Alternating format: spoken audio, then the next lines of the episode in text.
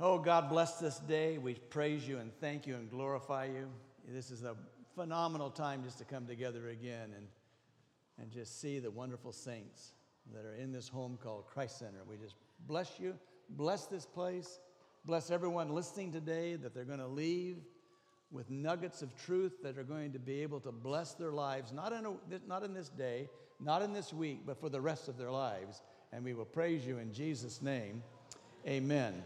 In Psalms um, eighty-three, one through four, I want you to, I want to preface this today by saying that this is not in any way political. I don't care who you voted for. I don't care whether you're independent, Democrat, or Republican. I don't care. That's not, that has nothing to do with that. I'm going to present to you today what's going to bless you, no matter where you stand. I'm going to give you nuggets today that God has spoken into my heart and has now for several months about what causes us to be blessed. So let's get on with it, okay? Can we, can we make that clear? So everybody just relax now. In fact, if you got a Democrat hat on, why don't you just take it off and slide it under your chair? If you got a Republican hat off, just slide it under there. Independents, you don't know what to do, so just leave yours on, okay? Now you take yours off too and slide it under there. Oh God, do not keep silent. Be not quiet. Oh God, be not still. See how your enemies are astir, how your foes rear their heads. With cunning, they conspire against your people. They plot against those who cherish. Come, they say, let us destroy them as a nation, that the name of Israel be remembered no more. That's been going on for all of these many thousands of years. God's people, God's nation. Can we just stop for a second and say, why did God choose Israel? Why didn't he choose Iran, Iraq, Egypt? Or why did he even go to the Arab nations? Why not France? Why not England? Why not Belgium? Why not one of the African countries? Nobody knows that but God. But he chose Israel. And if Israel is his nation, if Israel is his resting place, if Israel is where he put his children, the Israelites, then so be it. Now, you've been hearing for some time about Iran, who has come out and said, we are going to annihilate Israel. We're going to destroy Israel. You've been hearing about the Golden Heights for years and years and years. Why would the Egyptians, why would the Syrians, why would they want, why would the Palestinians want the Golden Heights? The Golden Heights, the best way I can describe it, would be like the Coast Range or the Coburg Hills, and probably the Coburg Hills would be a, a better example. But let's say if you're, if you really want to catch it, Mary's Peak is, the Coburg Hills would be as high as maybe Mary's Peak, but not maybe not quite that high. But it extends from Springfield all the way to Brownsville. That's the whole Coburg Hill range. You got me? When you're up on the Coburg Hills, you look down into the valley, and it's real easy to be positioned on the Golan Heights because Israel is down there. Why would they want the Golan Heights? To be militarily uh, ahead of the game with a great advantage to destroy the Israelites. God's known this for all the years that he chose Israel. And so in nineteen sixty-seven, they thought, this is the time. The Arabs thought, this is the time. We got them. They're not ready for war. We are, they're not. So Egypt and Israel, Egypt and Syria then, along with some of the other Arab nations, they attacked Israel, and they attacked them for one reason. They wanted the Golan Heights. As they were attacking, all of a sudden, Israel got together as quick as they can, but it, it's not going to happen. Well, I remember the evening news. Israel's being attacked. This will change history. Israel ceased to exist.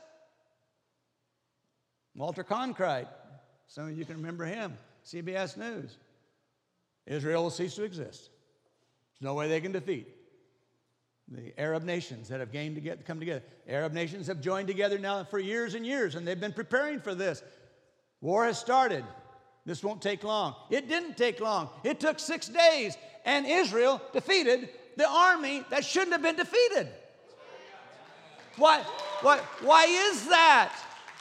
Because you can't defeat God.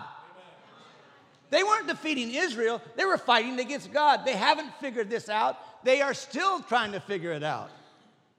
My brother and his wife, Judy, they were just in Israel. And Jim came back and he says, John, it was the most amazing thing I've ever seen. He said, our, our guide was telling us things that he said, now you're, the Western news never reported this. The Western news, he says, I'll tell you right now, never will report it. Doesn't make any difference who's in office. The news will never report this. He says, but in, in nineteen seventy-three, he said, I was a young reporter. And again, the Arab nations were building, gathering tanks, and Egypt and Syria were planning to attack secretly by surprise Israel. And so on October the sixth, nineteen seventy-three, they stormed the Golden Heights. Israel was told by a general that they had that we need to be preparing for war because they will keep coming after us and coming after us and coming after us until they either take over or give up. You know, Israel, there's a lesson here for us because when God brings victory to us, oftentimes we lay back in our easy chairs and rest on our laurels and say, well, praise God, we, we got through that. Hallelujah. We won that battle. Listen, the battle never stops. As long as God is on the throne, the battle never stops. So they attacked. And again, just like the Six-Day War, they weren't ready. They were going to be defeated. And this guide said, as a news reporter, I thought, well, this is now historically the end of Israel. They were outnumbered two to one with tanks. They had more men on the ground than Israel. And as they're charging, the battle started raging. October the sixth, the battle started. October the twenty-fifth, nineteen seventy-three, it ended abruptly. And you never heard about it. You heard about the Six-Day War. You didn't hear about what happened October the sixth, nineteen seventy-three. He said, we took the general from Syria, and we took a general from Egypt, and we asked them, why did you stop? You had it won. What happened? You, you had them completely destroyed. What happened? And the generals both said, who were in two different divisions, they said our tanks were coming up to make the last run and destroy and keep and, and take over the Golden Heights. All of a sudden, he says, as they were coming up approximately a half a mile from the Golden Heights, a cloud formed with a perfect hand that went like this.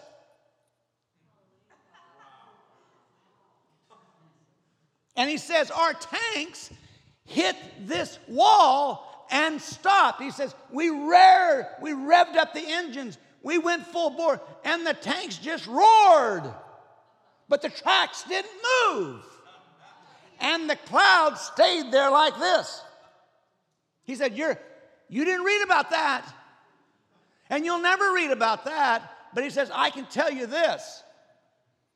Now, now another interesting thing, many of these guides aren't Christians. They're historians. They're not Republicans. They're not Democrats. They're not independents. They're not Christians. They're historians. And they're reporting it historically. And they said, when the tanks couldn't go and when the hands stayed, they turned their tanks around. They surrendered and they went back to Egypt and Syria.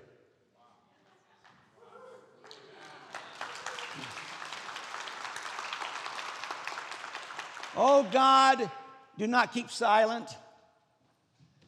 Be not quiet. Oh God, be not still. See how your enemies are astir, how your foes rear their heads. With cunning they conspire against your people. They plot against your cherish. Come, they say, let us destroy them as a nation, that the name of Israel be remembered no more. I got good news for you. Israel will never be defeated by Iran. They can have all the missiles they want. Now, God may very well have ballistic missiles that will be defensive, but I'll tell you this, Israel will never be defeated. Why? Because that hand that was in the cloud is still in the heavens. Now, why am I sharing this with you? As a historian? No, as a man of God that wants to tell you the blessings that come with supporting Israel. Every nation, every nation that has turned from Israel is cursed. Every nation that blesses Israel is blessed. And there's one leading nation that today supports Israel, and that's the United States of America.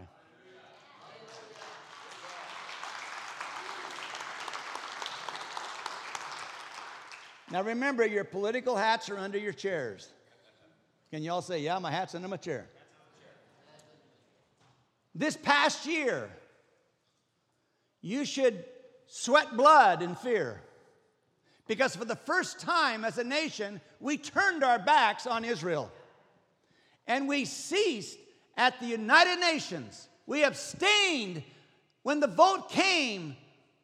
We turned our backs on Israel for the first time. You should sit in your seats right now and go, oh God, forgive us. Oh God, forgive us as a nation. Forgive us as a church that doesn't have the power to be exercised. We got the power, we just don't exercise it to support Israel. You see, history should put enough sense in the enemy to realize they're fighting a lost cause. It will never be defeated. The Roman Empire, the strongest empire in the history of the world, tried to take the king of Israel. And when they killed him, they said, that's it, we, we fulfilled it. We could read Psalms again and say, we, we killed him, so we killed the, the nation. They're without a king. They just didn't know the Bible well enough that on the third day he was going to rise again. And when he came back again, it, it was like Japan when they bombed Pearl Harbor and the general said, I'm afraid that we have woken a sleeping giant. Well, I got news for you. The devil said, oh my gosh, we've done more than wake up a sleeping giant. We woke up the King of all kings, the Lord of all lords. And there's a nation now that's stronger than ever because that king, that prince, has come back with the anointing to put the world on this earth in place, in order. Everything, listen folks, everything about this world is connected to Israel. All of your roots go to Israel.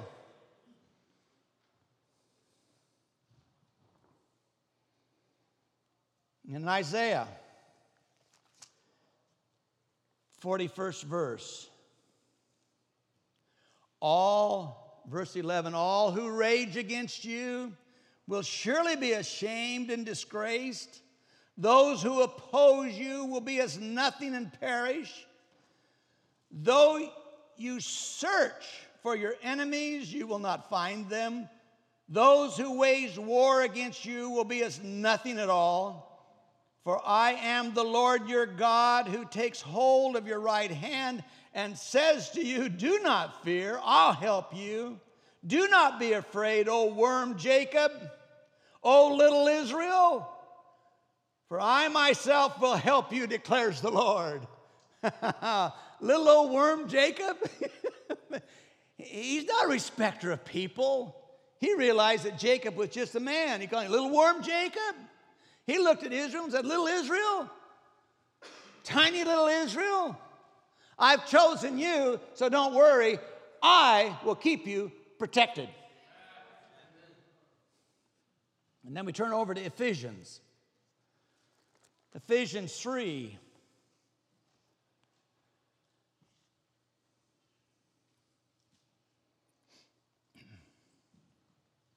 For this reason, I, Paul, the prisoner of Christ Jesus, for the sake of you Gentiles. Oh, now we're, now we're going home. Remember, your hats are under your chairs. Now we're just talking about Gentiles and Israelites. How many of you in here are Gentiles? Oh, then we have an audience that will listen.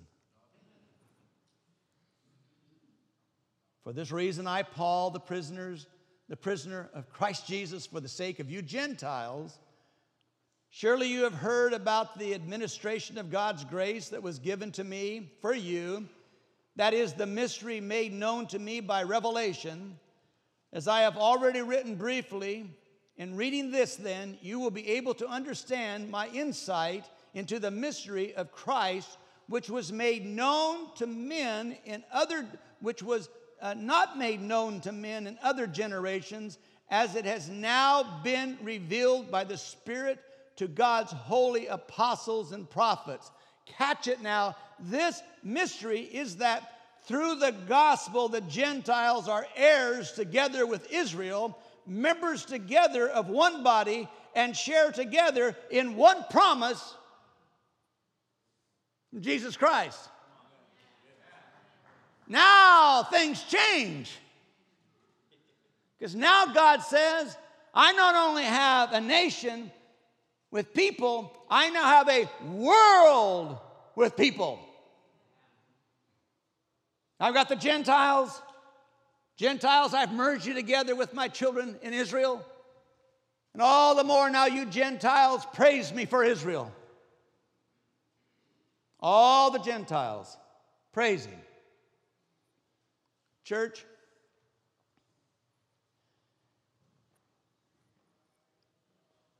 Republicans, hats are under your chairs. Democrats, your hats are under your chairs. Independents, your hats are under your chairs.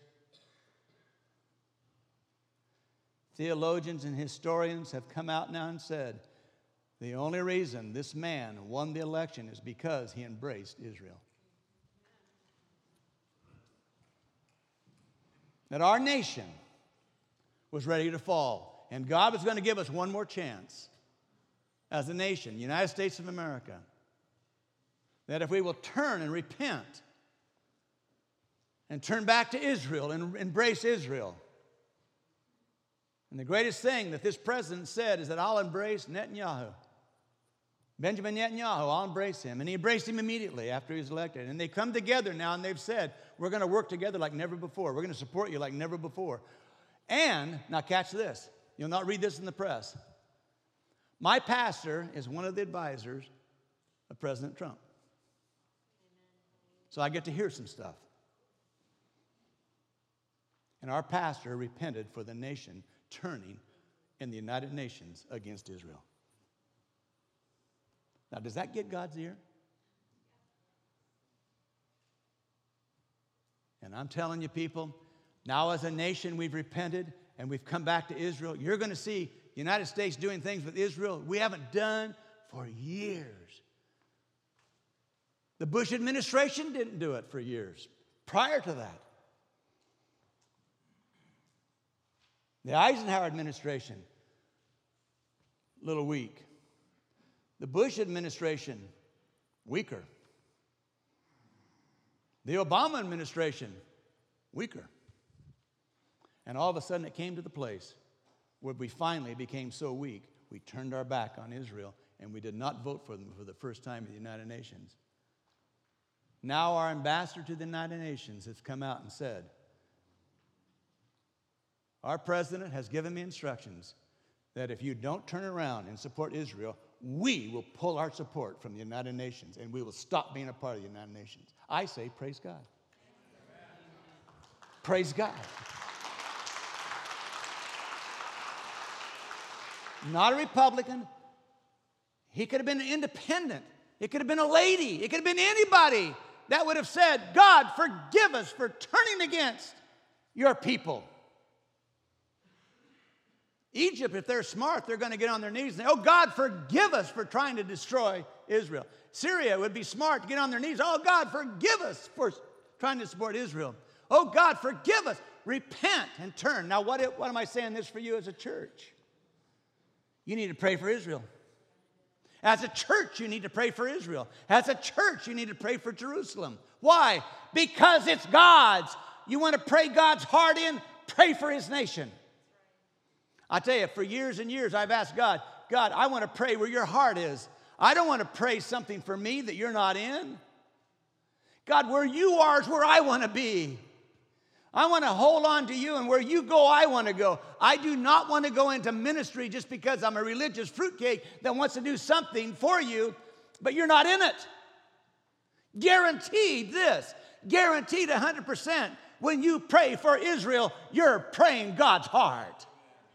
And when you pray for Jerusalem, you're praying God's heart. Because, folks, it will never end. And when that day comes and the trumpet sound calls, guess where we're all going to be showing up? Not in Washington, D C The mount's going to split as Jesus comes down. It's going to split one to the other. And his throne is going to come down. The dead in Christ will be raised first. And there's going to be glory beyond anything you can imagine in Israel. Amen.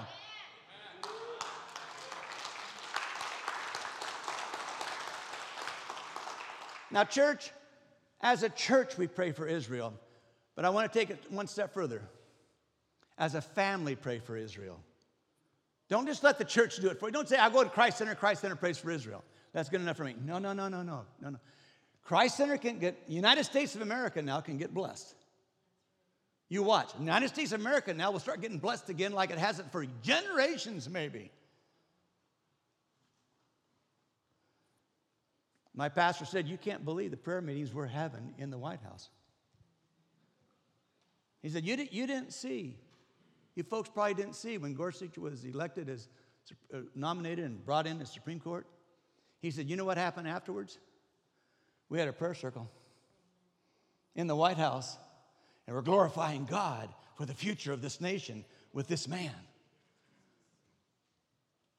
Not a Democrat, not a Republican, no, no, no, not an independent, but this man that wants to go back to the Declaration of Independence and stay with the Constitution of the United States. And, and, now catch it, and honor Israel.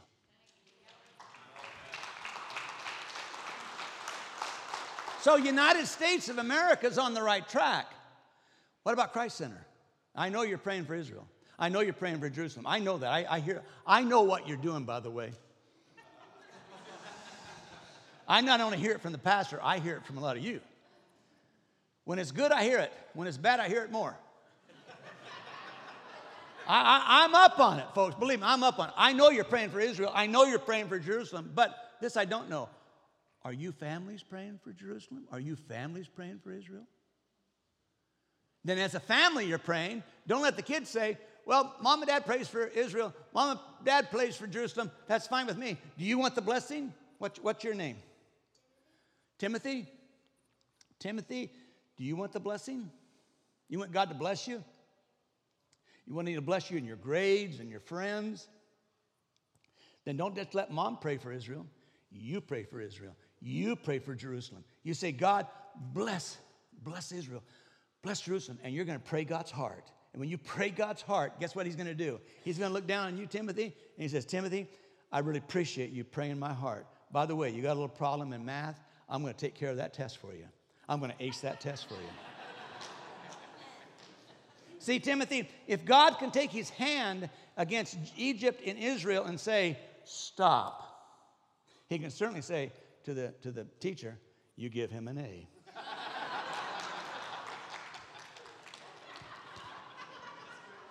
That's the kind of God I serve. But I want to be on God's team is what I'm saying. I want to be on God's team. I want to serve him. I want to bless him. But I want to be where his heart is. Now, I want you to catch this last thing, and then we're going to end. I've studied the Garden of Gethsemane. I've, I know, I've, raised, I've been raised on, I know about Jesus leaving Jerusalem. I know when he, when he walked across the street, you leave Jerusalem, you just walk across the street, and you go into Gethsemane. And you know what Gethsemane means? It means an olive press. It means an olive press. Read it for yourself. Google it. It means an olive press. And so everything that God has done, there's a purpose behind it. Everything. You're here because you have a barcode. You have identity. And God knows you. You're a purpose. You're not a thing that just simply happened by coincidence. You are sitting here today with purpose. So God, leave, Jesus all of a sudden comes. Every second of his life was designed by God in the beginning. Every purpose. I'm going to give you one. I'm going to, I'm going to show you one for an example. So he goes into the Garden of Gethsemane. And you know the story. He says, would you come with me and tarry with me while I go over and pray? Comes back and finds him asleep. Wakes him up and says, hey, can't you tarry with me? I'm going to go over and pray. Now catch this. This is really significant. When you press the olives, there's three processes in pressing the olives. The first press is very, very gentle and tender with the first stone, and it barely moves, barely touches the outer skin, and as it squishes the olive very, very gently, out the bottom runs what we call virgin olive oil. And the virgin olive oil was put into this container only used for the anointing of kings and royalty. So here is Jesus praying in the Garden of Gethsemane, the olive press, and there is a, signif- a significant example of olive oil, virgin oil in the barrel, only being used to anoint the king and the, the royalty.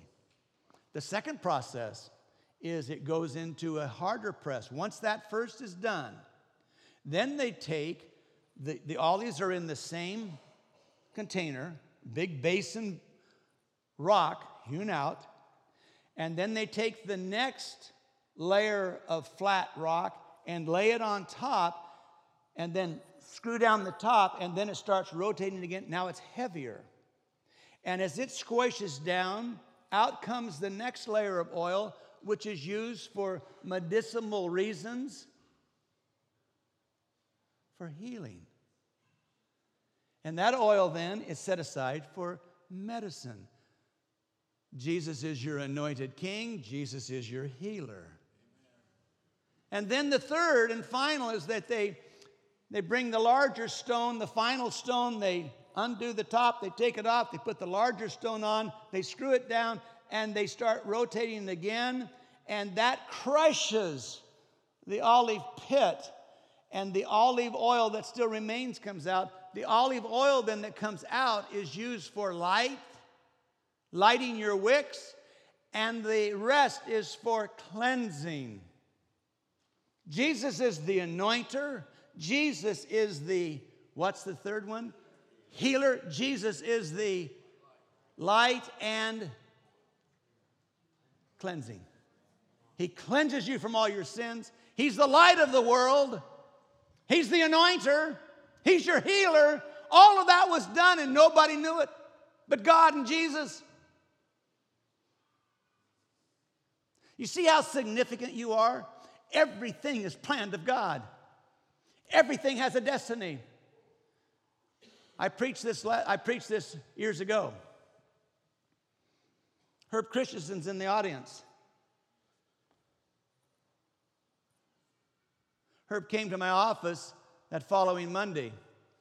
He sat in my office and he said, "Pastor, do you really believe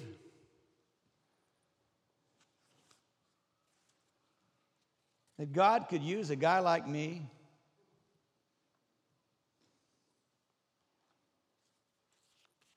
I've lived most of my life. You know my problems. And you said I have a destiny and I can put a mark on the face of the earth because our God has us absolutely in his sight the same way he has us in, in, in his sight for Israel. His, we're his chosen. And if we're his chosen, we have the same benefits that Israel has because God's heart's for you as it is for Israel. Now, what are you going to do about it?" And I said, "Well, Herb, uh, it's, you're not... I'm not telling you John Bauer says this. I'm saying God in his word says this. You are designed by a creator that wants to bless you. So how are you going to leave your mark on the face of the earth?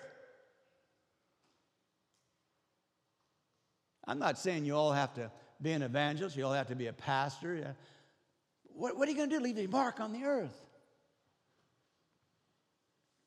Well, I, I left a mark on the earth and San Diego one day.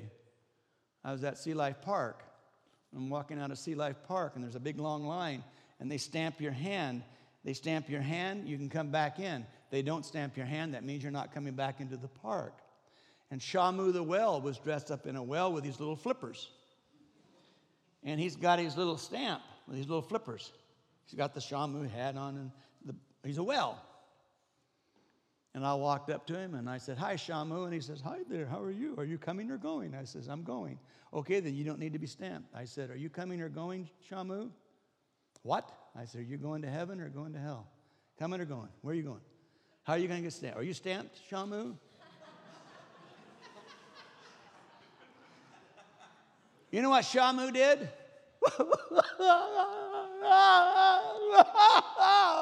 I'm going, "Oh, my gosh." The line is backing up behind me. Renegade's with me, bless her heart. Line's backing up, backing up, backing up. He says, "I don't know who you are." He said, "But I don't know what's happening to me. I'm afraid to die, and I know I'm going to hell. I'm a terrible person, and I just, I just said this week, God, I don't even know you, but would you send somebody to tell me how to get saved? Because I'm lost. I'm going to hell. I don't know. I've got to." Ah, ah, ah, ah. Shamu. So I said, "Okay, now you listen to me, Shamu." I, I, I should have got his name.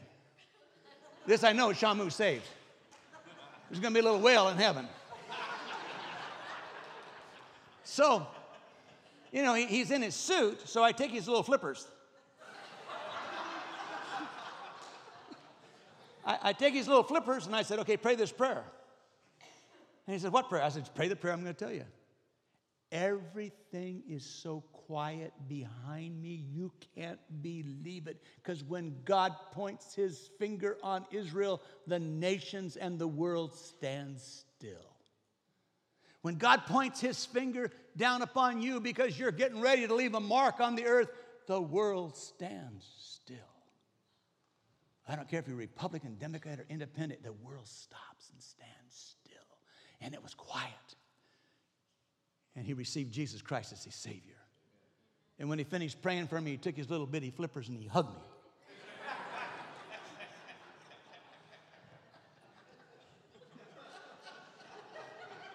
I'll never forget it. Maybe that's the mark that you can leave. Maybe the mark is the waitress that's been serving you coffee for all these years just needs to have a little touch of God.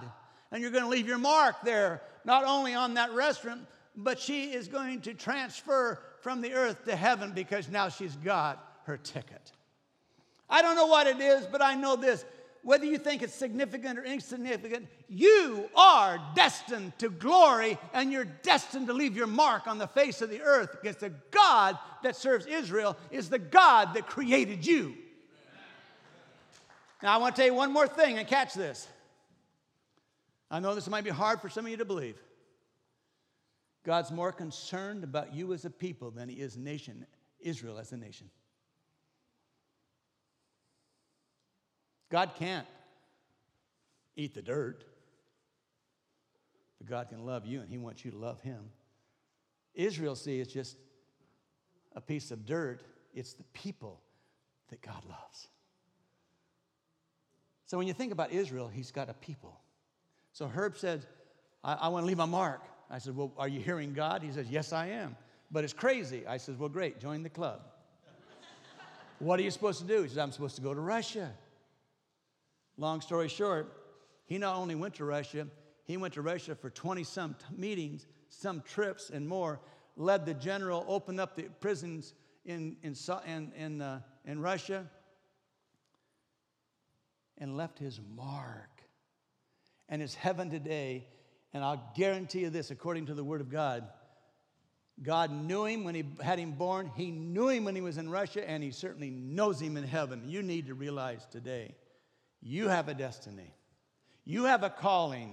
God is specifically, just like the Gethsemane olive press, he knows exactly what he's doing. He hasn't made a mistake. None of you are a mistake. Every one of you is filled with the God's glory. And you're going to be the ones that will fill up not only this house, this temple called Christ Center. You're going to fill up the kingdom of heaven with his glory.